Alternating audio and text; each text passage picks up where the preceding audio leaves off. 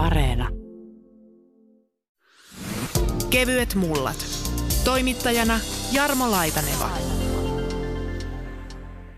Sama ikäluokkaa ollaan Kai sun kanssa. Mä muistan ensimmäiset koneeni nähneeni kavereilla. Jonkunlainen tuli meille kotiinkin, mutta mikä on sun ihka ensimmäinen muisto Commodore 64? No se on varmaan, mun ekan itse asiassa tietokoneen VIC 20 jälkeen halusin vähän paremman ja hienommilla grafiikoilla, niin sitten tuli tietysti 64. Ja, ja tota, menin sitten etsiskelemään sitä ja, ja silloin oli semmoinen putikki kuin Radiomikro. Moni saattaa mu- muistaa, niin se oli Pitäjänmäellä halli ja sieltä menin sitten ostamaan ja, ja, tota, ja siinä se varmaan se ensi, ensimmäinen, mä en, että se eka tietokone osti naapurin kanssa kimppaa ja, ja nyt tuli ihan eikä oma, oma tietokone, se oli kyllä mahtava. Kun sulla oli jo tämä VIC 20, niin tämä Commodore 64 uppos valmiiseen maaperään. No kyllä se näin oli ja, ja, tota, ja niin kuin, mä mietin sen silloin niin, että kun mä olin kovin, kovin tota, viettänyt aikaa tuolla Linnanmäen pelihalleissa ja muissa, niin mä ajattelin, että säästä rahaa ja ohjelmoi itse pelisi. Mutta kyllä mä sitten aika nopeasti huomasin, että kun olin, olin, olin vähän yrittänyt koodailla, että ei se ihan niin helppo ollutkaan. Että, mutta se oli se mun syy, minkä takia mä sen ekat tietokoneen hommasin Viki ja 64. Että. Niin ja siitä kuitenkin on niin kuin aika kauan aikaa ja ottaa huomioon, että edelleenkin työskentelet samalla alalla, niin se vaikutus noin laitteet on sinun tehnyt niin on ollut melkoinen. On, kyllä se on niin kuin määritellyt oikeastaan kaiken sen jälkeen, että enemmän tai vähemmän pinnalla. Että, että kyllä se vähän niin, että, että se pitää ottaa oma aikansa. Että nyt tämä on nämä 64 ja vikit homman uudestaan ihan vastikään, että, että kyllä se pitkä aikaa sitten oli, ettei ne niitä nyt kauheasti, ne oli se jossain menneisyydessä. Se on vaan noiden varsinkin vanhojen tietokoneiden ja pelikoneiden hommaamisessa kanssa, kanssa niin, että kyllä ne muistot on aika vahvat, että sitten kun niihin palaa uudestaan, niin se ei ole pelkästään ihan fiksua, koska, koska ne nyt enää niin hitohienoja olekaan. Eli se on vähän sama ongelma kuin luet nuoruudessa hyväksi havaitsemasi kirjan uudestaan aikuisena niin huomata, oi, ja koska kannattanut jättää lukematta. Joo, ja, ja ihmisen mielikuvitus on siis paras graffaa mielikuvituksessa. Kummasti niin kuin varsinkin nuoren miehen mielikuvitus täyttelee niitä aukkoja ja, ja, ja luo niitä kuvia päässä, vaikka se mitä ruudulla tapahtuu, niin on itse asiassa pirun karun näköistä. Hei, silloin ihan ensimmäisten koneiden kanssa, niin mitä sä itse asiassa teit ennen pelaamista? Mitä kaikkea muuta tehtiin? No kyllähän se oli siis kaikenlaista säätämistä, siis kun koko käsitetietokone ja varsinkin koitietokone oli niin uusi, niin, niin kuin mistä tahansa uudessa, niin, niin kokeillaan kaiken näköistä, koodaillaan vähän itse ja koitetaan piirtää grafiikoita ja tehdä musiikkia ja semmoista. Niin siis se oli semmoista niin kuin säätämistä ja näpräämistä ja katsottiin mikä toimii ja mikä ei. Et, et, tuota, ja pelaamista tietysti. Tuliko sitä musiikin teosta mitään? Kyllähän joo, siis 64 oli sit jännä, että siinä oli, se oli eka kotitietokone, missä oli oikeasti hyvä äänipiiri. Se SID-piiristä puhuttiin silloin ja, ja se pystyi tekemään tavallaan niin kuin monikanavasta kanavaista musiikkia. Ja sellaista se nyt kuulosti jo, jollain tapaa kuitenkin, niin kuin, ei nyt aidolta, mutta, mutta musiikilta. Mä itse asiassa 64 tein, mä hain teatterikorkeeseen ääni, ääni- ja valosuunnittelulinjalle. Ja se oli yksi, yksi tota, koetehtävä, että suunnittele tähän tota, näytelmäkohtaukseen taustamusiikki. Oho. Ja ne mä sitten, eihän mulla ollut mitään, en mä osannut soittaa muuta kuin suutani. Niin mä sitten hyvin alkeellisella 64 niin kuin musiikin tekosoftilla säveltelin omat musiikit siihen näytelmän kohtaukseen. En, en päässyt läpi muuten kyllä. No saatko mitään palautetta sitä musasta? No kyllä sen sanoi, että tämä nyt ei ehkä ole sun vahvin puoli. Sä olit, sä olit edellä aikaasi. No saattaa olla. Toi 20, joka oli sun ensimmäinen kone, niin minkä verran se sitten parani, kun tuli tuo Commodore 64? Mitkä oli ne selkeämmät erot?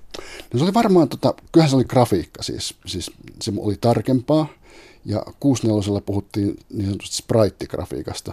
Eli, eli se tarkoitti vain sitä, että kun ne aikaisemmin oli koottu lähinnä niin kuin, niin kuin merkeistä, erilaisista niin kuin kirjaimista, numeroista ja erikoismerkeistä, niiden yhdistelmistä, niin silloin pystyttiin niin kuin tekemään tavallaan liikkuvia, vähän animoitujakin objekteja sinne ruudulle, jolloin se niin kuin oli, se oli grafiikkaa, se ei ollut enää merkkejä. Mm. Ja, ja se oli myös moniväristä. Että, tota, että ihan ekat, no VIC 20 oli tietysti myös monivärinen, mutta sitä ennen oli muita tietokoneita, mitkä oli ihan mustavalkoisia ilman ääniä. Että, Oliko sulla heti kasettiasema ja levyasemahan tuli vasta vähän myöhemmin? Kyllä kasettiasema. Mä taisin mennä melkein koko 6 ja sen ajan kasettiasemalla. Että, että tota, Amigalle vasta tuli hommat, silloin oli levyjä. Että ihan loppuaikojen 6 mä hommasin sen lerppuaseman kyllä. Tota, viisi ja puoli tuumaisia lerppuja, kun mistä leikkasi yhden kolan pois, niistä sai kaksipuolisia ja säästi rahaa. Että. Mä kattelin somesta, niin on paljon, paljon tämmöisiä, tiedätkö, tilejä ja, ja, ja yhteisöjä, mitkä fiilistelee, nostalgisoi Commodore 64 kanssa. Se oli Suomessa tavattoman iso juttu. Minkä verran sä oot analysoinut sitä, että minkä takia just Suomessa?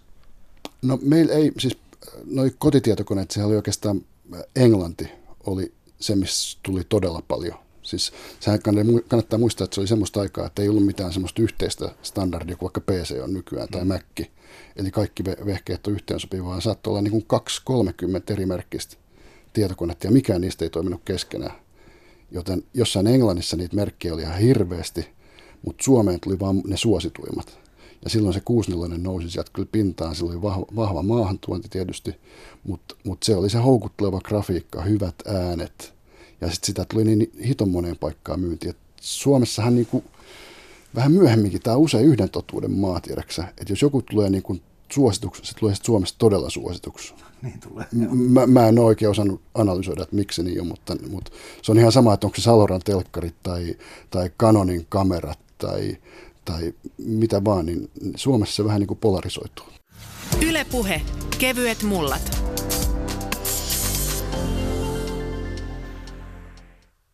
Jatketaan kohta juttua Kai Laaksosen kanssa, mutta niin on Commodore 64 merkittävä laite suomalaisessa todellisuudessa, että sitä on parhaillaan valmistella myös kirja. Ja tuon kirjan tekijä Juho Kuorikoski pääsee seuraavaksi ääneen.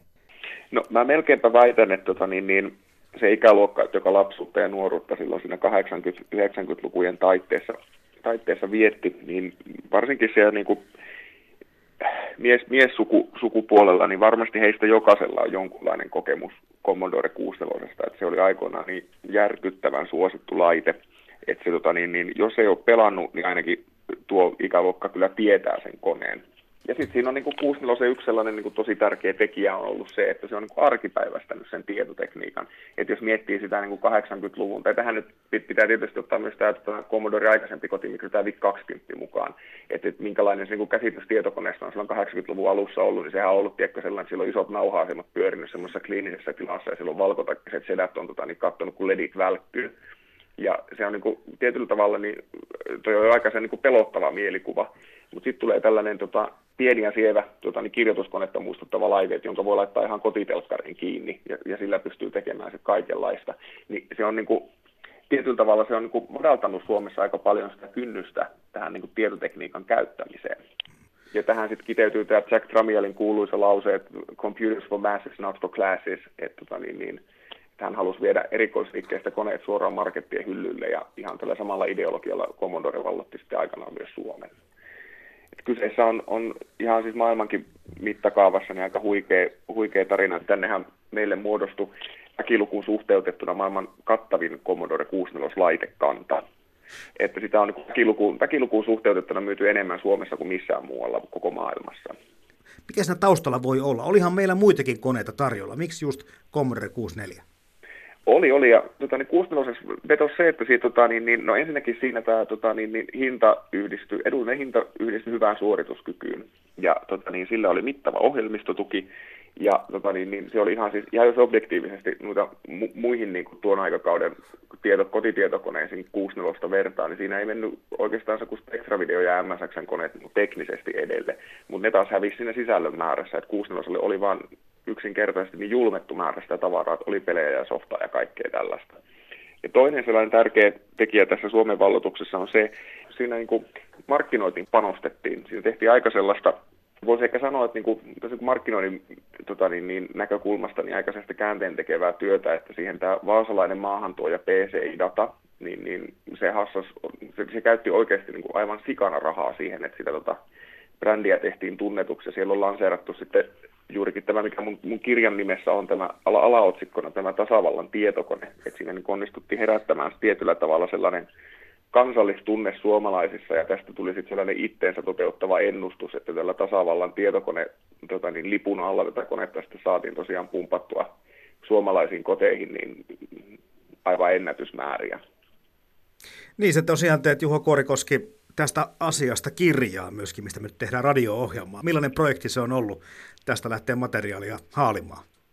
No, tämä on ollut tosi sellainen mielenkiintoinen, mielenkiintoinen projekti, että mä oon tuossa yhdessä aikaisemmassa kirjassa, mä oon tuota, niin, sitä aihepiiriä käsitellyt jonkun verran, tuolla tätä pelipuolta tästä 64 tota, niin, niin, on, on, on analysoinut, mutta sitten tuli mieleen, että, että tästähän voisi tehdä 64 kokonaan ihan oman kirjansa, ihan vain sen takia, että se on ollut aika sellainen merkittävä, merkittävä taustatekijä tässä tota, niin, niin, Suomen peliala ja ihan niin kuin laajemminkin tämä IT-alan niin kuin nousun takana. Että se on niin kuin toiminut semmoisena vähän niin kuin takapiruna siellä, että sellaisena tietynlaisena katalyyttinä tässä niin kuin kaiken taustalla. Että se on niin kuin herätellyt, herätellyt näitä nuorten mieliä ja se on näyttänyt, että sillä on pystynyt ohjelmoimaan ja sitten on saanut omia tuotoksia vipeltämään sen ruudulla ja niitä on sitten näitä tota niin, niin ohjelmointiharjoituksia on julkaistu mikrolehdissä suorina koodilistauksina ja se on tota niin, ollut sellainen omanlaisensa mahdollista, että, tota niin, niin, että sitten kun tämä oli vähän nämä 64 oli pikkusen vanhempia ja sieltä tuli sitten Amigaa ja näitä PC-tietokoneita, niin siinä aika monella sellainen kun lamppu saattoi siinä vaiheessa syttyä, että ei vitsi, että mä oikeasti pystyisin tehdä tällä jotain.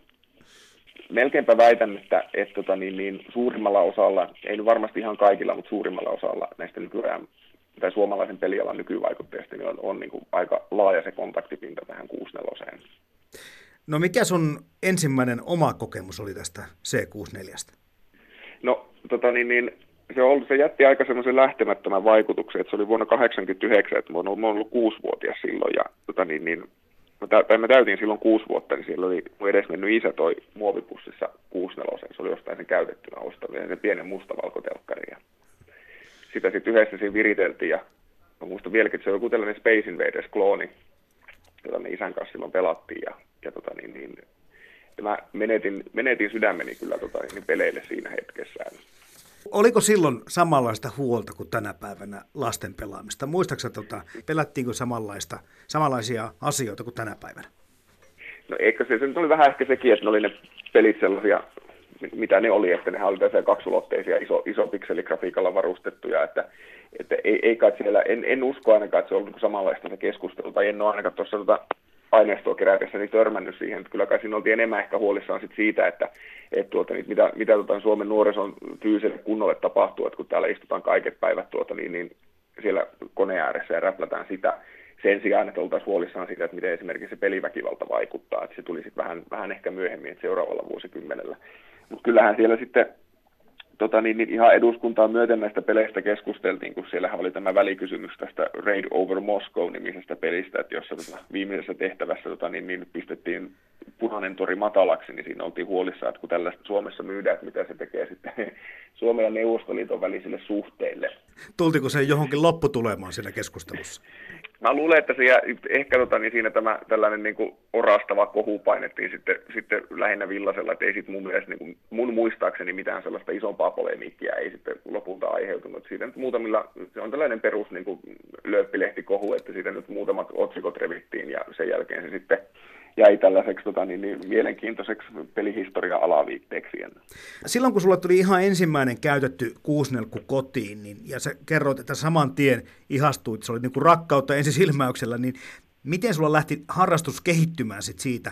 Vaihteliko sä kohta koneita hienompiin, isompiin, uudempiin, parempiin?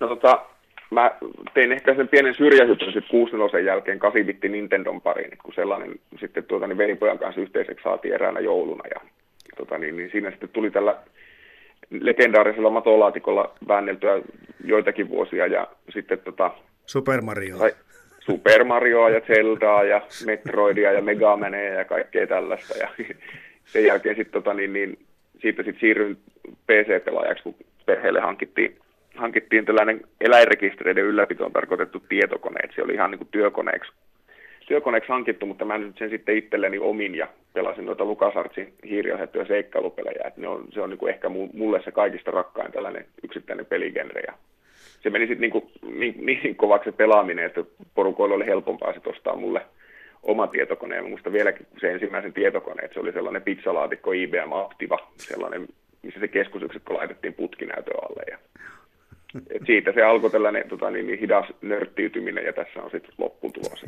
Kuusnepasta kirjaa tekevä Juho Kuorikoski kertoi omia mietteitään ja muistojaan aiheesta. Sitten takaisin Kai Laaksosen peliluolaan. Ylepuhe Kevyet mullat. Mä muistan ainakin lapsuudesta, että jonkin verran, kun kaikilla koneita ei ollut, niin kokoonnuttiin niin kuin tänäkin päivänä. Tänä päivänä lannitetaan ehkä enemmän sitä päästä yksin koneella, kun on, ollaan niin kuin yhteydessä toisiin, vaikka ollaan eri paikoissa. Mutta silloin keräännyttiin saman koneen, pelikoneen ääreen ja kinuttiin ja odotettiin sitä vuoroa. Joo, kyllä se näin on, että, tota, että se oli paljon sitä, että reissattiin, mäkin reissasin ympäri Etelä-Suomea niin kuin kassi täynnä kasetteja ja levyjä. Ja sitä niitä tietysti kopioitiin ja vaihdeltiin ja niin poispäin. Ei sinne niin kuin tekijäoikeuksia kauheasti kunnioitettu monestikaan. Ja eihän nuorella kundeilla, jos pelimaksu sattui maksaa niin kuin toista sataa, niin, niin eihän niitä niin kuin... Mä olin pikkasen vanhempi kuin niin kuin se keskiverto 6 käyttäjä. Mä taisin ostaa ehkä vähän tavallista enemmän niitä pelejä, mutta kokoonnuttiin yhdessä pelaamaan ja odottelemaan, että se kasetilta lataa, lataa sen saamarin puoli tuntia se peli. No mä vähän liiottelen, mutta vartin verran ainakin. Niin, niin se oli semmoista so, sosiaalista ja yhdessä pelaamista ja yhdessä pelien, pelien vaihtamista. Mutta hei, toi lataamisaika, me ollaan tosi malttamattomia ja sitten kun katsot lapsia, niin jos ei se netti ole tosiaan niin kuin 50 meganen ja aukea heti, niin siitä ei tule mitään sitä hommasta. Meillä oli ennen jotenkin malttia niiden juttujen kanssa, todellakin kesti asiat kuitenkin me maltettiin odottaa niitä. Eikö se ole muuttunut tämä meno aika lailla? No on todella joo. Siis nyt, nyt jos mä heittäisin vertauksia oikeastaan tuonne musa, musa- ja äänipuolelle, että ennen, ennen kuunneltiin älppäreitä, vinyylevyjä, ja se levy pantiin sinne lautaselle, kuunneltiin yksi puoli, kaikki biisit, käännettiin levyä, kuunneltiin seuraava puoli.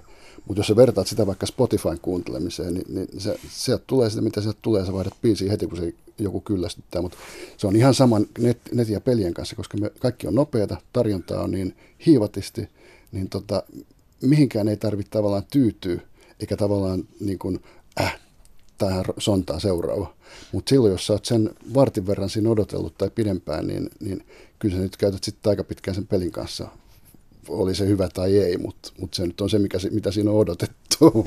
Mutta voiko se osa tästä nostalgiasta liittyä siihen, että, että samalla kun me ajatellaan sitä, ikävöidään semmoista Commodore 64, vaikka niin kuin sä kerroit tuossa äsken, että ei se ehkä ihan niin hohdokasta olekaan tai laadukasta, vaikka grafiikaltaan tänä päivänä mitä ehkä muistaa, mutta onko se niin kuin paluuta toisaalta semmoiseen kiirettymyyden aikaan? On, on niin kuin hyvin vahvasti, että kyllä se, mä palaan tuohon vinyylihommaan, niin sen takastulo on ihan merkki siitä. siitä. Ja kyllä tuo, mä en tiedä, onko se pelipuolella, siinä on sitä nostalgisuutta, mutta sitten myös sitä, että pelit oli yksinkertaisempia ne oli helpompi oppia ja, ja tota, niissä ei ollut kauheasti kommervenkkejä, koska ne la, laitteet ei, ei vo, voinut tehdä kovin monimutkaisia. Hmm. Ja kyllä mä luulen, että meidän niin kuin maailmassa, missä me, niin kuin meidän pitää vääntäytyä moneen suuntaan samaan aikaan, ollaan niin kuin moniajossa koko ajan, niin meillä tulee kaipuu tavallaan vähän suoraviivaisempia ja yksinkertaisempia ja helpommin omaksuttavia juttujen pariin. Et, hmm. et se on osittain nostalgiaa, mutta osittain siinä on myös tuollaista niin kuin, uh, meidän arjen monimutkaistuessa niin jo, jo, niin kuin aivot lepää vähän simppelempia asioiden äärellä. Oliko sulla muuten, mä muistan, että kellä tutulla oli, ne oli TVCen kytkettyjä, mutta oliko sulla oikein näyttö? Ei mulla 64 kyllä. Siis Amikalla oli sen jälkeen, oli kyllä hommattiin näyt, näyttö, mutta ei, ei 64 Oliko sinulla niitä TV pingis tennispelejä ennen tota Amigaa? No oli joo. O, Vik 20. Ennen Vikkistä oli kyllä joo. Siis, äh, joskus 70-luvun lopulla niin hommattiin ensimmäinen tämmöinen telepeliksi sanottiin tai videopeli, missä oli siis, äh, siellä oli pari pa, valkoista palikkaa mustalla taustalla, millä he, he pelattiin pingistä ja sitten vaihdettiin peliä. Siellä oli sen nimi saattoi olla tennis tai jääkiekko tai, tai joku muu, mutta samat palikat siellä pyöri, ettei se teema siitä teema vaihtui, mutta ei se sisältö hirveästi muuttunut. Ja sen jälkeen tuli sitten VIC 20, sen jälkeen Commodore 64, ja sitten sä oot vielä, että sitten tuli vielä vähän hienompiakin koneita. Joo, mutta itse asiassa välissä niin Suomessa myytiin semmoista Philips Videopack laitetta, mikä oli tämmöinen niin kuin videopeli ja tietokoneen sekoitus. Se oli itse asiassa Suomessa yllättävän suosittu. Siihen tuli paljon pelejä, mutta sillä pystyi tekemään vähän omiakin juttuja. Ja siinä oli yksi tosi jännä innovaatio. Siinä keksittiin yhdistää lautapelit ja videopelit. Et siellä oli esimerkiksi tämmöinen sormusteherra seikkailu, missä niin kun pelilaudalla liikuttiin ja sitten kun mentiin luolaan, niin se itse asiassa se toiminta pelattiin siellä videopelissä. Tai sitten siellä oli sen, siihen aikaan pörssipeli. Alettiin lähestyä niin semmoisia 80-luvun juppia, juppiaikoja. Joten vaihdettiin osakkeita ja oltiin pörssissä.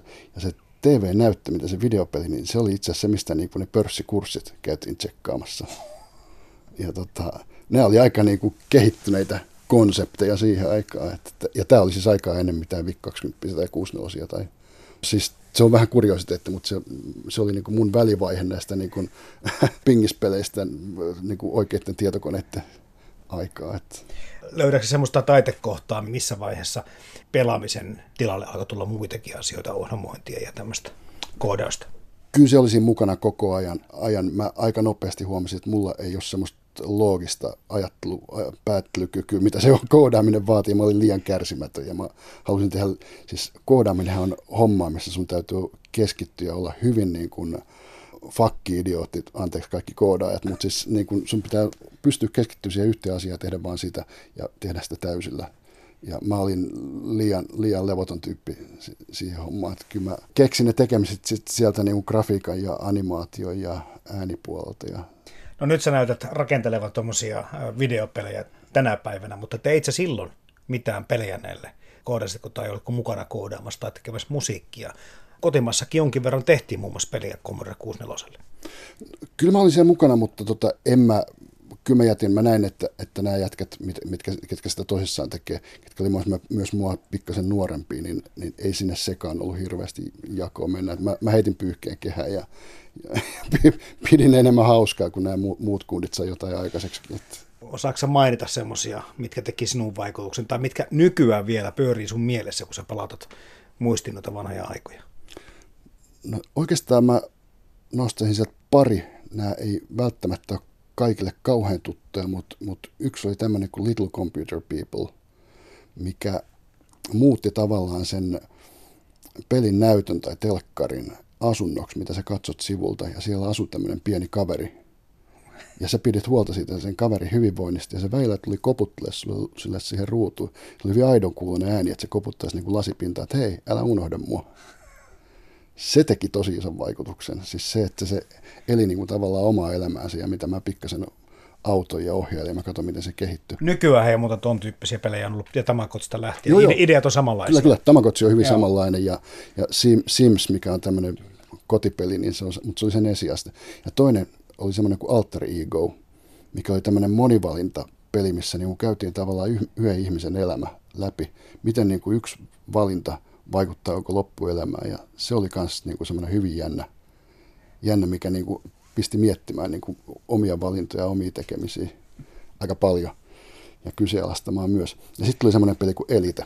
Tämän useimmat muistaa siis, miten niin kuin 60 kaltaisella pienellä tietokoneella, ja missä oli vähän muistia ja muuta, niin pystyttiin pelkällä niin kuin tämmöisellä viiva, mustavalkoisella viivagrafiikalla luomaan niin kuin kokonainen universumi, missä niin käydään kauppaa ja seikkaillaan ja kehitytään ja liikutaan niin kuin valtavi, valtavalla mittakaavalla. Se, se oli ehkä se, mikä niin kuin, se oli hirveä, hirveästi edellä aikaansa. Tässä kohta haastatellaan Pasi Hytöstä. Hän on tehnyt tämän Uuno Turhapuro muuttaa maalle nimisen pelin. Tuliko sitä pelattua? Tuuli sitäkin pelattu, joo. Se oli semmoinen tosi hyvä huumoripeli, mutta se oli hyvän näköinen se oli ihan saamarin vaikea. Siis se oli todella vaikea peli. Mä kuullut muiltakin, että sitä ei oli vaikea pelata läpi. Ei, en pelannut läpi, joo. Ei, ei, jossain vaiheessa hermo petti. Jatketaan kohta Kai Laaksosen kanssa hänen määnkeivissään Sipoossa Commodore 64 pelien ja koneiden ja kaikkien muiden laitteiden ihmettelyä, mutta tässä välissä, kun äsken mainittiin Uuno Turhapuro muuttaa maalle peli ja varsinkin sen haastavuus, otetaan mukaan Jyväskylästä Pasi Hytönen. Sä oot se syyllinen siihen, että toi Uuno Turhapuro muuttaa maalle on niin vaikea kulma pelinä. Oletko kuullut monta kertaa tästä samasta aiheesta? Joo, siis tämän pelin vaikeudesta, niin kyllähän, sitä, kyllähän se lähes aina nykyään tulee jo puheeksi sitten siinä samassa yhteydessä, kun sit pelistä puhutaan. Se mainitaan kyllä melkein aina. No olisiko taas toisaalta toi pelistä niin suosittu ollut, jos, jos se ei olisi niin vaikea?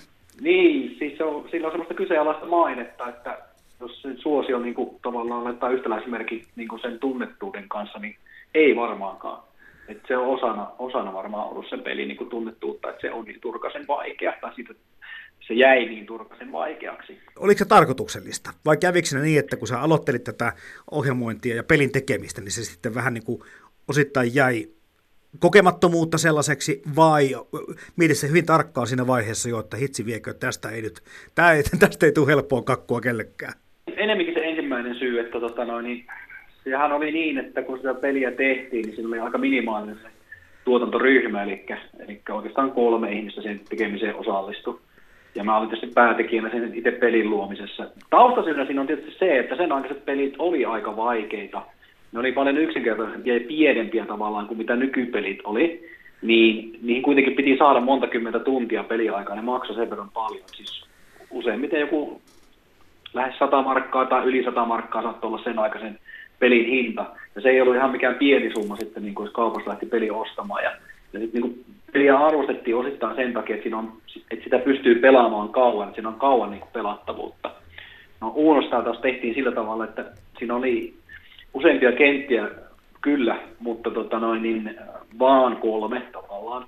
Ja, ja sitten niin niistä, niistä kentistä tehtiin tarkoituksella ää, haastavia, jotta sen pelin läpipelu ei oli, olisi niin helppoa. Mutta siitä tuli kyllä sitten vähän osittain niin kuin vahingossa niin kuin ylivaikea. Ja tota, pelin tekemisen tuoksena sitä kyllä testattiin ja sitten vielä helpotettiin ennen julkaisua, mutta tota, ei testattu tarpeeksi eikä, eikä hirveän laajalla testaajoukolla. Mä uskon, että siinä oli suurin piirtein kaksi ihmistä, jotka sitä testasi minä tekijänä ja sitten pelin tuottaja Petteri Kinnonen Amersoftilta. Ja tota noin, niin Petteri kyllä sanoi mulle, että tämä on vaikea, että sitä pitää helpottaa. Ja niin mä että mä helpotin sitä. Mä lisäsin siihen tämmöisen yhden helpomman vaikeustason sitten tämän palautteen perusteella. Mutta se jäi sitten ikävä kyllä ehkä. Tai mä tiedä nyt jälkikäteen sitten voiko sanoa, että ikävä kyllä. Ehkä se on oikeastaan vaan hyväkin, että se jäi niin vaikeaksi, koska siitä tulee tietynlaista semmoista kulttimainen tosiaan sille pelille nyt sitten on tullut, tullut että se on, se on vaikea. Mikä se vuosi muuten oli, kun se julkaistiin? Ää, 86. 986. Ja vieläkin sitä peliä niin kuin jaksetaan nostalgisoida. Eikö se tunnu aika mukavalta? Joo, tuntuu, tuntuu, mutta siinä tietysti on, se on monella tapaa vähän erikoinen peli. Että tietysti se yksi keskeinen niin kuin on tuo Uuno Turhapuro. Nykysukupolvelle Uuno Turhapuro alkaa olla semmoinen niin kuin edellisten sukupolvien niin kuin, ää, leffahahmo ja koominen niin kuin, ha- hahmo, mutta tota, meidän sukupolvelle niin kaikki tietää Uuno Turhapuron ja, ja tota, sen takia tästä pelistäkin sitten osittain tuli tunnettu tietysti, tai, tai varmasti se oli se suurin syy, että se oli hyvin markkinoitu se peli tämän Uuno Turhapuron avulla. Pelintekijänä yritin tehdä sitten tavallaan niin kuin, sitä, ja tuottaja Amersoft yritti tehdä siitä niin semmoinen tietyllä tapaa siellä leffasta, leffa-uskollinen, että siinä oli poimittu tapahtumia sitten leffasta ja miljöitä sitä leffasta sitten, että tehtiin näin. No kerro vähän niistä olosuhteista ja fiiliksistä. Millaista se pelin tekeminen, suunnitteleminen ja toteuttaminen silloin oli? Teittekö energiajuomien tai muiden avulla 24-7 duunia ja, ja oliko se semmoista säkkituoli luovaa toimintaa vai mitä kaikkea se piti sisällään? Siihen aikaan oli, kun oli kotimikroaikaa, eikä ollut oikeastaan vielä, niin kuin, no ei ollut ainuttakaan siis tämmöistä pelin kehittäjäfirmaa vielä maassa siihen aikaan, että ne tuli hetki sitten tavallaan 90-luvun alkupuolella rupesi tulemaan sitten niin kuin ihan, ihan oikeita firmoja, jotka keskittyi pelien tekemiseen. Ne oli yksittäisiä tekijöitä, niin kuin minäkin olin. Ja sitten oli yksittäisiä firmoja, niin kuin Amazon, jotka kustansi pelejä, pelejä niin tota, kyllähän se oli aika lailla semmoista niin kuin yhden, kahden miehen hommaa, ja muun tapauksessa aika lailla yhden miehen hommaa, että mä sain toki tota siihen musiikit ja sitten leffamateriaalia vähän valmiina, mutta tota, käytännössä niin kuin itse vähän sinne kaikki grafiikat ensin. Uh, siinä käytettiin Commodore 64, siihen aikaan oli tämmöisiä pieniä grafiikkaohjelmia, ja millä pystyi niin kuin luomaan tämmöistä peligrafiikkaa, näitä tämmöistä niin sanottuja sprite-grafiikoita, mikä oli siinä ää, koneessa semmoinen itse aika hyvä ominaisuus on videopelien teko, että siinä oli semmoinen videopiiri, missä oli semmoisia teknisiä ominaisuuksia, kuten nämä spriteit, eli tämmöiset liikkuvat objektit, joilla pelihamoja pystyi tekemään niin tota, mm, niitä pystyy itse, itse ohjelmoimaan ja, ja niin kuin värkkäilemään. Ja tota, aika alkeellisilla kuvankäsittelyllä tai tämmöisillä äh, kuvaohjelmilla tehtiin. Mä muistan vielä senkin, että se kuvaohjelma, millä mä tein nämä pelihahmot, niin se oli tämmöistä näpytelty tämmöisestä tota, noin, niin, ulkolaisesta äh, Komoren keskittyvästä lehdestä, ja siihen aikaan ohjelmia jaeltiin sillä tavalla, että ne oli lehdissä ohjelmalistauksia paljon Suomen maassa, että, että ne oli basic-listauksia, siis basic-ohjelma ohjelman riveillä oli tämmöisiä numeroita, jotka, jotka siis käytännössä ohjelma vaan luki ne numerot sinne koneen rammuistiin ja teki sit siitä sen ohjelman. Ja se käynnistettiin sitten niin kuin antamalla sellainen komento, jolla siirryttiin tiettyyn muistipaikkaan, että kaikki, jotka Commodore on käyttänyt, muistaa nämä tämmöiset mm. niin ohjelmakomendot. Niin mä tein niin kuin grafiikat tämmöisellä lehdestä naputelulla apuohjelmalla muun muassa. Ja tota, noin, niin gra- grafiikosta aloitettiin ja sitten ruvettiin tekemään kenttiä. Siinä taas käytettiin tämmöistä konekielimonitoria, tai käytiin sellaista kuin konekielimonitoria nimistä ohjelmaa, pystyi siis kirjoittamaan suoraan koneen muistiin näitä käskyjä, mitä prosessori ymmärsi. Ne on aika alkeellisia verrattuna nykyprosessoreihin. Toi 8 prosessorit oli aika, niin kuin tuossa kuusonossakin oli, niin ne oli, ne oli varsin yksinkertaisia se taas toisaalta mahdollisti sen, että pystyi opettelemaan sen suht nopeasti, miten se prosessori toimii, kun vaan jakso perehtyä siihen. Kumpi teki susta ammattilaisen? Tekikö tämä Uuno Turhapuro muuttaa maalle pelin tekeminen vai se tietokone Commodore 64? No se, että minusta tuli niin kuin ohjelmistoammattilainen, johtuu varmaan ihan yksinomaan vain niin videopeleistä alun perin. Että ei edes niin kuin tietokonepeleistä, vaan videopeleistä. Niitähän ennen tietokoneita oli sitten pelihalleissa ja baareissa rupesi ilme, ilmestymään näitä tämmöisiä niin flippereiden rinnalle, vanhoja mekaanisten flippereiden, sähkömekaanisten flippereiden rinnalle rupesi tulemaan tämmöisiä uudenlaisia koneita, missä oli kuvaputkia, kuvaputkia tuota siellä uh, alienit laskeutui ja kuulu kummallisia räsähdyksiä, piipaksuja ja videoukkelit juoksi siellä. Ja tota, ne oli semmoinen mun mielestä semmoinen niin kuin, tavallaan ihastus tähän digi, digimaailmaan, että et hei, tämä on jänniä ja kivoja ja niin kuin, se vuorovaikutus siinä, että interaktiossa ne pystyy hallitsemaan sitä peliä, ää, siitä, siitä pystyy ottaa niin mittaa itsestään siitä pelistä, niin se oli se, mikä niin kuin, tavallaan mut, niin kuin, se herätti sen kiinnostuksen. Sitten tietokone tuli sitä kautta, että se oli oikeastaan sitten niin kuin, sanotaan, kun eihän ei niitä taskurahakolikoita oikein riittänyt kovin pitkälle, kun meni videopeliä pelaamaan, niin, niin tota, kun kotitietokoneet ilmestyi, niin se yksi myyntivalttihan oli se, että niihin sai niitä samoja pelejä, pelejä sitten tota, kotona pelattavaksi.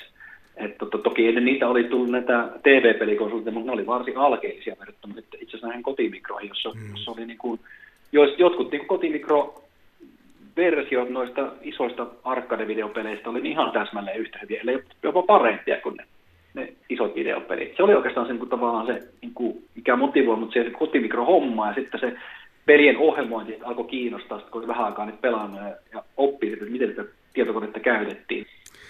Sano vielä tähän loppuun Pasi Hytönen, miten pelaaminen tulee muuttumaan tulevaisuudessa? Mitä on semmoisia visioita ja näkymiä, mitkä sitten ehkä tästä perinteistä pelikonsolista saattaa mennä eteenpäin? Jaa, no siinä onkin tota, hieno, hieno kysymys.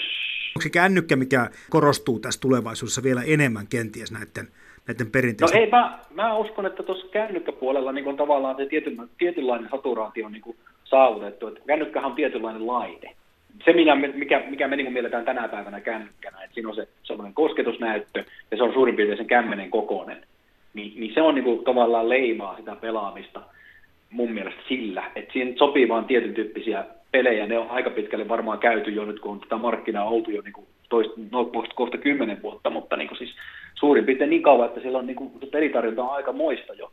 Niin mä uskon, että sit seuraava, seuraava vaihe tulee olemaan joku vähän erityyppinen pelaaminen ja siinä sitten, että mikä se semmoinen niin peliformaatti niin kuin on, niin se onkin mielenkiintoista, koska sitä ei, se ei ole välttämättä nähtävissä. Jotkut, jotkut esittää, että se voisi olla tämä niin kuin virtual reality-tyyppinen pelaaminen, mutta kun mä muistan jo, että semmoista VR-pelaamista oli 90-luvun loppupuolella, jopa 80-luvun puolella pikkasen niin oli näitä laseja ja muita, niin tota tämmöinen, niin kuin, että laitetaan silmikko päähän ja tavallaan sieltä niin kuin, siellä pelataan, niin siinä ei mun, mä en ole aivan varma, että olisiko se semmoinen, mikä niin kuin, lyö itsensä ihan, ihan, ihan, ihan niin kuin lähitulevaisuudessa läpi, vai onko mieluumminkin sitten semmoisia uuden tyyppisiä niin kuin hybridipeliformaatteja, jotka sitten tulee suosituiksi. Mä en varmaan pysty sanomaan, että mikä on se niin kuin aivan uusi uusi pelaamisen muoto, joka niin kuin varmaan tulee, mutta tota, mä en tiedä vielä mikä se on. Mutta sitten on tällaisia, niin kuin, mitkä ehkä lisää suosiota, just tämä niin VR, AR-pelaaminen ja sitten tämmöinen hybridipelaamisen muoto. Eli että se peli niin kuin, on isompi kokonaisuus kuin pelkkä se ruudulla pelattava peli, Joo. sanotaanko näin. Et siihen liittyy useita eri aspekteja. Et siihen voi liittyä lautapeli-aspekti, siihen voi liittyä uh, niin kuin TV-ohjelma. Näitä kokeiluja on tehty. Mutta sitä niin kuin sit varmuutta siitä, että, että nouseeko näistä niin kuin semmoinen niin kuin uuden tyyppinen niin kuin voimakkaasti valtavirtaan, niin sitä en osaa sanoa kyllä. Et aika pitkälle on tullut tämmöisiä uusia niin kuin ideoita tässä vuosien varrella, kun seurannut tätä pelimarkkinaa ja katsonut, mutta mut sitten se niin kuin, tavallaan se ihan niin kuin pelaaminen, niin kyllä se tuntuu olevan aika lailla samantyyppistä jo, jossain määrin. Et siinä on se niin kuin, tavallaan se pelaajan vuorovaikutus, se pelin hallinta, tavoitteet, se eteneminen siinä pelissä. Se, mikä on tullut, niin on tuo, että pelataan tiimis paljon enemmän tämmöisiä niin monen pelaajan pelejä. Niin se on sellainen, mitä silloin oli ihan alussa, niin sitä ei ollut. Mutta se on niin ollut pitkään jo valtavirtaa nyt, että se ei ole tavallaan siinä mielessä mitään uutta. Toi on kyllä toi on mielenkiintoinen kysymys, sitä voisi niin loputtomiin pohtia, mitä se voi olla, mutta eiköhän me vaan seurata ja katsota, katsota mitä tuleman pitää. Et kyllä semmoisia yllättäviä juttuja varmaan niin vastaisuudessakin vielä tulee, pelipuolella myös. Vielä semmoinen muutos siitä, että silloin kun mä tein Uuno Turhapuroa, niin oli niin kuin Jenkeissä, sitten oli tuolla Euroopassa, Saksassa, Ranskassa isolla markkina, tai iso, isoilla, isoissa maissa niin oli, oli oikeasti pelikustantajia. Siis sellaisia firmoja, jotka niin kuin oli lähtenyt siihen bisnekseen ylipäätään ja teki sitä. Japanissa toki Aasiassa jonkun verran oli, mutta se oli erityyppistä vähän siellä. Kotimikropuolella niin kuin Englanti, Yhdysvallat, just tämän Commodore ja näiden niin mikrojen, mitkä silloin oli suosittu, niin sen takia oli ne, siellä oli ne pelikustantajat. Suomessa oli niin kuin tämä yksi ainut oikeastaan, joka niin kuin yritti kustantaa pelejä Suomessa näin pienelle markkinalle, niin se ei kovin kannattavaa ollut, niin se oli siinä mielessä, nythän on valtavasti muuttunut, että meillä on niin kuin sekä tämmöisiä kustantajatyyppisiä että sitten tämmöisiä developer-tyyppisiä, tämä koko teollisuuden ala on voimakkaasti Suomessa noussut ja kasvanut peli, pelipuolella, että se on niin kuin hieno kehitys, mikä siinä on tapahtunut niistä pienistä aluista, mitä täällä on lähetty niin harrastajatoiminnasta, niin nyt se on täysin ammattimaista. Siellä alalla tuntuu elävän se tradition henki tiedetään ne juuret, mistä tullaan, ja niistä pidetään niin jossain määrin jopa kiinni. Niin musta se on niin hauskaa. Näin kertoi legendaarisen Uuno Turhapuro muuttaa maalle pelin tekijä Pasi Hytönen.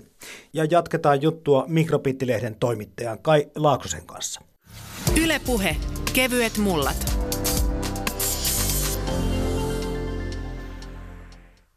Miten sitten, nyt sä kerroit, että sä oot löytänyt jälleen noita pelikoneita. Sulla tuossa nyt näyttää olevan joitakin. Mitä näitä vanhoista laitteista sulla edelleen on olevassa?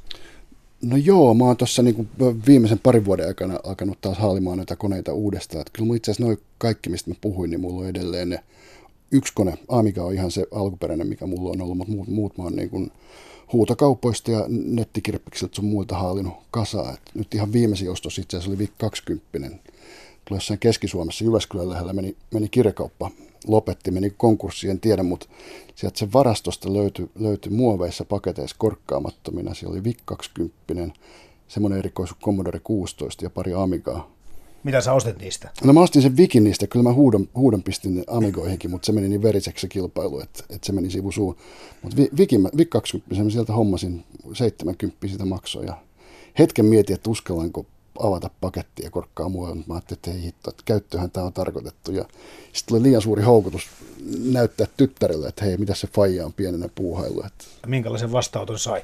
No siis tyttöhän innostui hirveästi, että mikä tämä on, että tämä näyttää tämmöiseltä, niin kuin tämä on näppis, että onko tämä tietokone samalla. Mä että kyllä tämä on, on ja iskettiin telkkari kiinni ja ensimmäinen oli, että tyttö katsoi, että tässä on tosi isot kirjaimet, että eihän tähän ruudulle mahukko muutama vierekkäin. Ja sitten se seuraava kysymys, että mitä täällä voi tehdä? Mä sanoin, että no sillä voi koodata, että sillä voi tehdä vaikka Basicilla ohjelmia. Että tehtiin pari Hello World-viritelmää siihen ja, ja katseltiin, katseltiin niitä. Ja tyttö kysyi, että no tota, mihin tämä pistää talteen, että mitä tälle tapahtuu? No jos me katkaistaan virrat, niin ei, ei mihinkään, se, se on kadonnut se meidän teos. Ja sitten näytin, näytin, että no, oli meillä tämmöinen kasettiasema siinä ja tyttö oli vähän aikaa hiljaa ja sanoi, että hetkinen, mikä kasetti? Että eihän niin kuin 2000-luvulle syntyneelle niin käsite, C-kasetti, se on täysin mystinen. Että, että sit siitä siirryttiin niin kuin sopivasti ihmettelemään, että miten kasetti toimii. C-kasetti ansaitsee tässä kevyet muulet ohjelmassa oman jaksonsa, sen verran legendaarista formaatista on kyse. Tota, tähän C-kasettiinkin liittyen, niin, niin Yleltä tuli tämmöinen ihan käsittämättömän paljon edellä aikaansa oleva Silikoniniminen radio-ohjelma, missä näitä kohdeja piipattiin ulos ihan pitkiä pätkiä ja mä oon nyt käynyt kuuntelemaan tuolta elävästä arkistosta näitä, miten asiallinen kuuluttaja kuuluttaa kaiken, mikä siinä on hyvin artikuloida ja sen jälkeen alkaa käsittämätön piipitis ja vonkuminen. Kuunteliko näitä silikoneja? Kyllähän mä kuuntelin, siis se, se on ihan käsittämätön juttu, juttu että sä pystyt niinku tavallaan la, lataamaan ohjelman sillä, niinku, että se oli sitä kohinaa, piipitystä ja surin, surinaa ja pörinää, mitä se tuli, mutta kun sä tallensit sen kasetille ja soitit sen, jos hyvä tuuri kävi, että se tallentui oikein ja lataisit sen koneelle, niin kyllähän se to, sai toimimaan. Että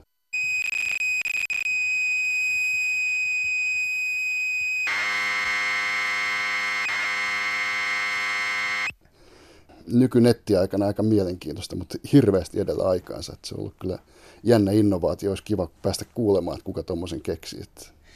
Saako se toimimaan kuitenkin te pelejä, koska mä luin tämmöistä kritiikkiä siitä, että se oli hieno ja innovatiivinen keksintö tämmöinen silikonin radio-ohjelma, mutta pelit toimivat kovin harvoin. Joo, siis kyllä se osumaprosentti oli sen verran huono, että kyllä, kyllä, kyllä se jäi niin muutamaa kokeilmaa, että ei vitsi, että tästä menee palaa aikaa ja vaivaa niin paljon, että, että helpompaa itse asiassa oli, koska siihen aikaan oli joissain lehdissä, muun muassa Mikrobitissä, niin oli näitä ohjelmalistauksia.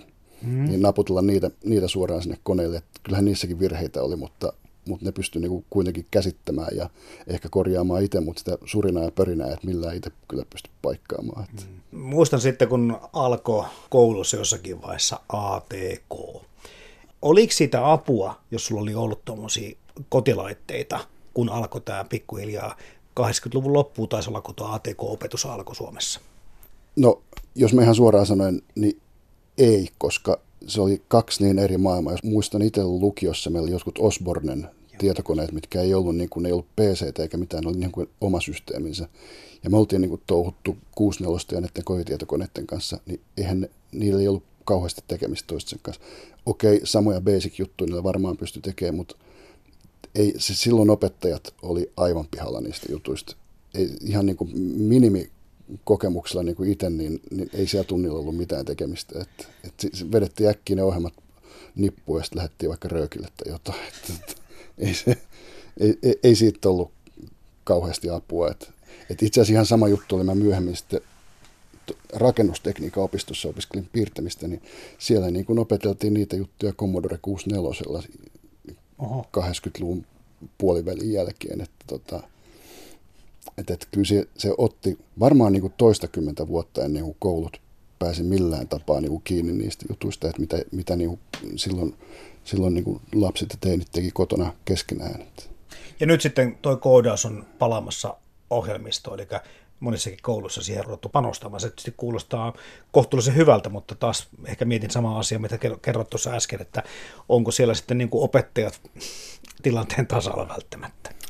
No joo, se on varmaan hirveän paljon koulusta riippuvainen. Että jossain voi olla yhdestä innostuneesta ihmisestä kiinni, kuka, kuka niin ottaa pallo haltuun ja alkaa itse opettelemaan. Et mä katson mun oman 11-vuotiaan tyttären kanssa, ne opettelee koodasta tämmöistä Scratch ja Pythoni, mitkä on tämmöisiä hyvin visuaalisia, niin kuin tavallaan rakennellaan pal, niin kuin palikoista ohjelmaa pystyy. Niin niin kyllä, kyllä se, on, se on ihan toisenlaista kuin mitä se meidän aikaan. Se on jännää, se on niin kuin pelillistä, saadaan heti niin kuin jotain näkyvää aikaiseksi ja se on aika kivaa myös. Että kyllä musta niin kuin, se, se, on oikeasti hyödyllistä ja, ja, ja niin kuin koulut on, se, sanotaan, että se on parantunut 30 vuodessa ihan hirveästi. Että. No sä työskentelet Mikrobitti-lehdessä Kai Laaksonen ja tota, jää miettimään, että Suomessa kuitenkin IT-ala työllistää yli 100 000 ihmistä. Miten paljon sä muistat, että nuoruudessa ne, jotka pelasi tietokoneiden kanssa, mutta ensimmäisten versioiden kanssa, niin jäi alalle? Kyllä mä melkein sanoisin, että suurin osa. Jos ei nyt kaikki, niin suurin osa kuitenkin. Että kyllä, kyllä niin kuin niistä kundeista, mitkä siellä pyöri, niin, niin sieltähän se, se tie meni oikeastaan semmoisten demo, demojen kautta.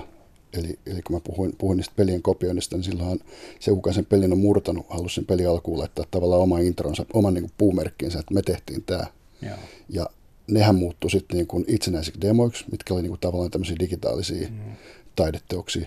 Ja siitä se muuttui sitten niin kuin pelin tekemiseksi tai muuksi koodaamiseksi, mutta Suomessa aika paljon pelin, pelin tekemiseksi. Ja ne kaverit on siellä hommissa edelleen, että pyörittelee joko oma, omaa pelistudio tai on jollain muulla tavalla siinä siinä nykyisessä aika isossa suomalaispeliteollisuudessa. Ylepuhe kevyet mullat.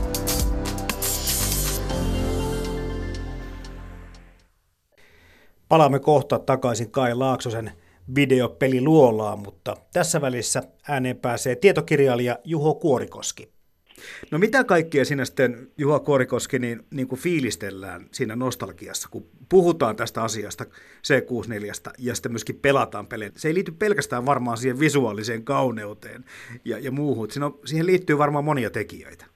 Kyllä, ja sehän on, tota, mä, mä itse sen, tai, tota, niin, niin, ymmärrän sen niin, että se on niin se tietyllä tavalla sitä kaipuuta sinne yksinkertaisempaa aikaa. Milloin ne pelit oli sellaisia, että riitti tosiaan se joystick ja sen yksi nappula, niin sen koko, koko pelitilanteen hallintaa, eikä ollut mitään sellaisia monimutkaisia tarinoita, vaan kun se peli alkoi, se pääsi sitä heti pelaamaan, ja, ja se oli sellainen, että se haastoi sua, että sitä piti osata pelata, että se ei ollut mitään sitä kädestä pitelyä, että, että niin kuin näissä vanhoissa peleissä se on ihan niin kuin mun mielestä sinänsä jo ihan oma arvonsa, että sun piti ensinnäkin niin kuin selvitellä se pelimekaniikka, että miten se peli toimii ennen kuin sä pääset pelaamaan sitä.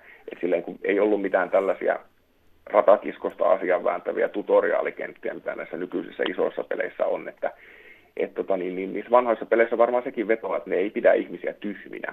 Ja sitten tietysti se on toi audiovisuaalinen estetiikka on kuustonoselle tosi tärkeää, että varsinkin se legendaarinen SID äänisiru, että mikä tuottaa nämä kuustonosen äänimaisemat, niin se on tosi sellainen uniikin kuulonen ja, ja tota, niin, niin, nämä entiset ja nykyiset osaajat, niin ne saa puristettua sitä aivan uskomattoman hienoja soundeja. Siinä muuten tuli mukana, eikö tullut se basic ohjelmointikielen opas näissä? Käytössä ohjelmointiin tätä konetta Ei, pelikoneena? Se oli mulla ihan puhtaasti pelikoneena, että mä oon ollut vielä niin, niin juniori silloin, että, että, tuota, niin, niin, että en sitten koskaan, koskaan kokeillutkaan 64 ohjelmointia ja mutta tuota, niin, niin, hattua päästä kyllä nostan niille, että jotka tuota, niin, niin sillä koneella osaa, osaa ohjelmoida, että ja sitähän harrastetaan vielä nykyisinkin, että kyllä sieltä niin kuin vuosittain tulee useita ihan tällaisia kaupalliseksi tarkoitettuja 64-pelejä, joita nämä tuota, niin, niin sepät sitten tuolla verkkokaupoissa myy, että niitä pystyy ihan moduuleina, kasetteina tai lerppuina ostamaan heiltä. Commodore 64 isää Jack Tramielia on verrattu siis Steve Jobsiin, jonka aika moni ihminen tuntee, mutta tämä Tramiel on suurelta yleisöltä tuntemat tai tutustumatta. Joo, ja se on suuri sääli, että tota, niin, niin, Tramielhan on, on kyllä ihan visionäärinen mies ja tota, ihan sellainen todella mielenkiintoinen tarina, hänen elämäntarinansa, että ryysyistä rikkauksia, että kun hän on keskitysleiriltä selvinnyt ja muutti sitten Rapakon toiselle puolelle, korjasi kirjoituskoneita autotallissa, siirtyi siitä sitten taskulaskimiin ja hiljalleen sitten kotimikroihin ja onnistui sitten tosiaan rakentamaan tällaisen, tällaisen imperiumin, joka tota, niin, niin, aikanaan aivan suverenisti haasto Applen että se on vaan se tarinan se loppunäytös on tosi surullinen, että kun se kaatui sitten tämä koko konserni semmoiseen huonoon johtamiseen. Ja sieltä tuli sitten sellaisia tuotteita, joihin käytettiin tosi paljon rahaa siihen tuotekehittelyyn, mutta niitä ei sitten oikeasti kukaan halunnut. Et se, että se on niin tosi mielenkiintoista spekuloida, että mitä, mitä Commodore olisi voinut olla, jos ei se olisi ajautunut konkurssiin. Ja mä oon ihan varma siitä, että se olisi ollut vähintään sen Applen, Applen kokoinen tota, niin, niin puulaakin nykyisin, jos ei olisi silloin 90-luvulla tapahtunut sitä, mitä tapahtuu. Sitten tämä Steve Jobsin ympärillä on tämmöinen niin fanituskulttuuria syntynyt. Se tuntuu niin jotenkin vähän erikoiselta, mutta Jack Dramiel on varmaan vähän välttynyt kuitenkin tämmöiseltä. Kyllä joo, ja tota, niin, että kyllähän näillä herroilla sillä lailla on, on ilmeisesti sekin ollut, ollut yhteistä, että ne on ollut molemmat aika kulmikkaita persoonia, että kyllä tota, niin, tämä Tramielkin on ollut sellainen sälli, että se ei ole kyllä yhtään kainostellut sitä, että jos joku on ollut pielessä, niin silloin varmasti saanut kyllä kuulla kunniansa. Että... Tuossa jo puhuttiin konkurssissa 1994, Commodore ajatu konkurssiin, mutta hei, uusi tuotanto alkoi 2011. Kukas näitä sitten nyt on alkanut tekemään? No se on ollut vähän sellaista ämpyilevää se, että sieltä nyt ilmeisesti on jonkunnäköisiä PC-klooneja, älypuhelimia ja kaikkea tällaista ollut, ollut, ollut jo vähän niin kuin tulon päällä ja myynnissäkin asti, mutta ei se niin kuin, en, en usko, että se Commodore tulee tuolla touhulla nousemaan, että kun se kumminkin pulju tunnetaan näistä kotimikroista, omista kotimikroistaan, että on vähän sillä vaikea nähdä, että tällaiset PC-kloonit niin jollain tavalla nostaisi sitä sen tuota, niin Commodoren profiilia. Mutta onhan se sitten se tosi mielenkiintoisia harrastus, harrastusprojekteja, että mitkä on niin poikinut ihan tällaisia kaupallisia tuotteita. Että sellainen esimerkiksi tämmöinen laite kuin Armika, että se on tällainen Androidin pohjautuva tota, niin, niin, uusi retrolaite, joka pyörittää Amiga-emulaattoria. Se on sellainen Amigan diskettiaseman kokoinen boksi, joka lyö HDMI-kaapelilla telkkariin. Ja siinä on erikoisuutena se, että siinä on ihan aito diskettiasema. Ja kun sinne lyö Amigan korpun sisälle, niin se aika raksuttaa se diskettiasema ja se tekee siitä tällaisen virtuaalisen version siitä levykkeestä, että nyt pystyt ne pelit digitoimaan ja pelaamaan sillä laitteella ja sen pystyt tekemään oikeista levykkeistä. Joo, että mä sellaisen tuossa pari, pari viikkoa sitten ostin, niin, mä, tota, niin mulla meni monta iltaa, kun mä istuin sillä ihan hykerrellen TVRssä ja syötiin Amiga-pelejä sinne, että ei vitsi miten siistiä. Että. Näin muisteli Commodore 64 kirjaa tekevä Juho Kuorikoski. Sitten takaisin Kai Laaksosen peliluolaan. Meillä vanhemmilla on aika kova huoli tällä hetkellä omista lapsistamme, jotka käyttää aika paljon ruutuaikaa ja paljon sitä menee myöskin pelaamiseen, mutta vähän nyt voisin kuvitella, että tässä kun tässä vaiheessa nuorena sen vitsan vääntää, niin voi olla, että siinä on niin ammattia tulevaisuuteen. On. Siis ylipäätään koodaamista, IT-hommista ja, ja, ja pelien tekemistä, niin se on siitä harvinainen, että sinne pääsee osaamalla, tekemällä itse, opettelemaan itse. Siellä ei tarvitse mitään muodollista pätevyyttä että ne, ne asiat voi opetella aivan yhtä hyvin itse. Totta kai koulussa on helpompi päästä sisään ja opiskella niitä juttuja, mutta kuitenkin Suomessa aika vähän on, on niin kuin semmoisia töitä, mihin pääsee ilman, käytännössä ilman mitään koulutusta, mutta niin kuin toi koodaamispuoli ja ylipäätään kaikki siihen niin kuin, niin kuin grafiikka, animointi, ääni, musapuoli, niin, niin, niin sinne pääsee niin kuin ilman, ilman muodollista koulutusta. Me ollaan kovin huolissaan siitä, että lapset pelaa liikaa. Oltiinko silloin, kun sinä noita kamoja ensimmäisiä virittelit? No joo, siis se oli varmaan vanhemmat oli niin pihalla, että mitä tämä touhu on. Ja se nyt on ihan ymmärrettävää, se kehitys tapahtui niin nopeasti. Mutta kyllä nyt mä seuraan niin kun koulujen vanhempayhdistyksiä ja muuten sellaista yleistä keskustelua, niin kuin miten vanhemmat on huolissaan lasten tietokoneajasta ja muusta. Ja mä oon ajatellut sen niin, että kun siinä on itse mukana vahvasti, kun tehdään, tehdään niitä juttuja sen lapsen kanssa kimpassa, eikä vaan niin kuin jätä sitä tietokonetta niin kuin, lastenvahdiksi ja, ja vapauta sillä itselle laatuaikaa niin sanotusti, niin jos ei tavallaan ole itse siinä mukana, niin se on silloin uhka, koska se on vierasta ja tuntematonta. Jos taas sen lapsen kanssa niin kuin itse pelaa, yhdessä koodailee ja, ja on mukana siinä maailmassa, niin se muuttuu niin kuin uhasta semmoiseksi mukavaksi yhdessä asioiden tekemiseksi. Nyt kun sä kuitenkin tässä tällä alalla olet ja, ja tuossa mikrobiottilehdessäkin työskentelet, sä näette, tunnetta maailmaa, tätä kenttää useammalta vuosikymmeneltä, niin jos me puhutaan muutoksesta, niin mitkä tässä asiassa pelaamisessa kenties tai pelien luonteessa tai laitteiden käytössä, ajankäytössä me on muuttunut eniten? No ainakin se, että pelaamisesta ei tarvi enää pyydellä anteeksi, että harrastaa pelaamista, eikä tarvi niinku häpeillä sitä, vaan sitten on tullut valtavirtaa, kaikki pelaa. Siis a- aikuisten pelaaminen, tyttöjen, naisten pelaaminen, se on noussut ihan hirveätä tahtia.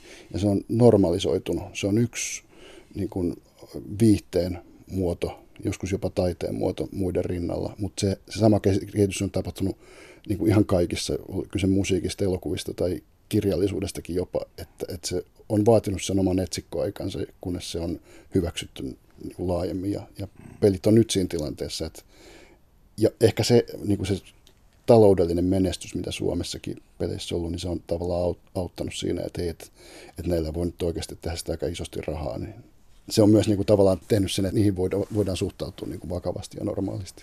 Niin se on iso asia, että se semmoista puuhastelusta ja näpertelystä, niin yhtäkkiä se on niin kuin noussut merkittäväksi teollisuuden alaksi.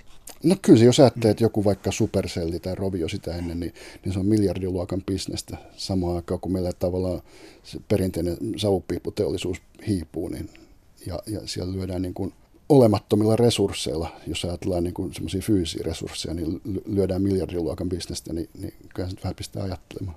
No minkä verran kredittiä sä antaisit tälle Commodore tai C64 sukupolvelle siihen nähden, että meillä tämä pelikehitys on tällä hetkellä aika hyvällä mallilla Suomessa? Se on kivijalka. Se on niin kaikki, on melko, kaikki juuret juontaa siihen – siihen sen jälkeen se Amiga ja siitä niin kuin sen demoskene juttuun. Ilman, ilman niin kuin sitä kehitystä niin, niin ei meillä olisi miljardiluokan pelibisnestä Suomessa. Se on ihan yks, niin yksinkertaista. Mm. Mutta totta kai siis nuorempi polvihan tuolla ny, ny, on mukana nyt ja ei niillä ole sitä taustaa, mutta tavallaan se on vaatinut kuitenkin sen pohjan ja sen tavallaan kulttuurin luomisen. Puhutaan näistä, mitä sä nyt tällä hetkellä teet sitten. Täällä on täällä on lautapelejä, täällä on tota leffoja, täällä on LP-levy, jossa on musasoittimia, sitten on myöskin instrumentteja, täällä kaiuttimia ja sitten on tuommoisia mageen näköinen tuo pelikonekin tuossa mun selän takana, voin ottaa kuvan, jota voisitte ehkä netissä käydä katsomassa. Mitä kaikkea Kai Laaksonen tällä hetkellä puhuat? No mä tykkään rakennella noita vanhoja, vanhoja pelikoneita ja elektroniikan kanssa muutakin näperellä. Mulla on semmoinen digitaalinen flipperiprojekti meneillä. Mä koitan, koitan tavallaan niin kuin analogisen flipperin jäljentää niin kuin digitaaliseen muotoon niin, että sen, sen tota, fyysisen kuulan sijaan mulla onkin näyttö, itse asiassa vanha telkkari, mikä on vaakatahossa, missä, se, missä on niin kuin tavallaan emuloitu flipperin toiminta ja, ja, tota, ja tietokone surraa, surraa. Mä yritän tehdä tavallaan digitaalista flipperin jukeboksia, ja mikä muistuttaa kuitenkin, mikä on rakennettu oikein flipperin runkoon. Että saa nähdä, mitä tästä tulee. Milloin sä oot muuten viimeis pelannut noita pelejä? Mitä sulla tuossa noita vanhoja pelejä on? No kyllä niiden kanssa tulee puhuttua oikeastaan viikoittain melkein jotain. Se vähän vaihtelee. Noin VIC 20 ja 6 tuli hankittu niin vastikään, niin se homma on vähän vaiheessa vielä, mutta, mutta näiden muiden niin se on semmoinen harrastus, kyllä se nyt tulee puhuttua silloin tällä. Kevyet mullat. Toimittajana Jarmo Laitaneva.